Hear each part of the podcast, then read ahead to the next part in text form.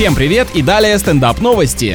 Российский боксер по прозвищу Топор после поражения на ринге подрался со своим бывшим тренером в раздевалке. Видимо, решил отомстить первому спортивному учителю, который неправильно поставил удар и испортил парню карьеру. И, кстати, эта фантазия, возможно, является правдой, потому что в результате потасовки с экс-наставником боец сам получил перелом носа и сотрясение мозга. Не знаю, какие ему еще нужны доказательства, что он занимается в жизни вообще не своим делом.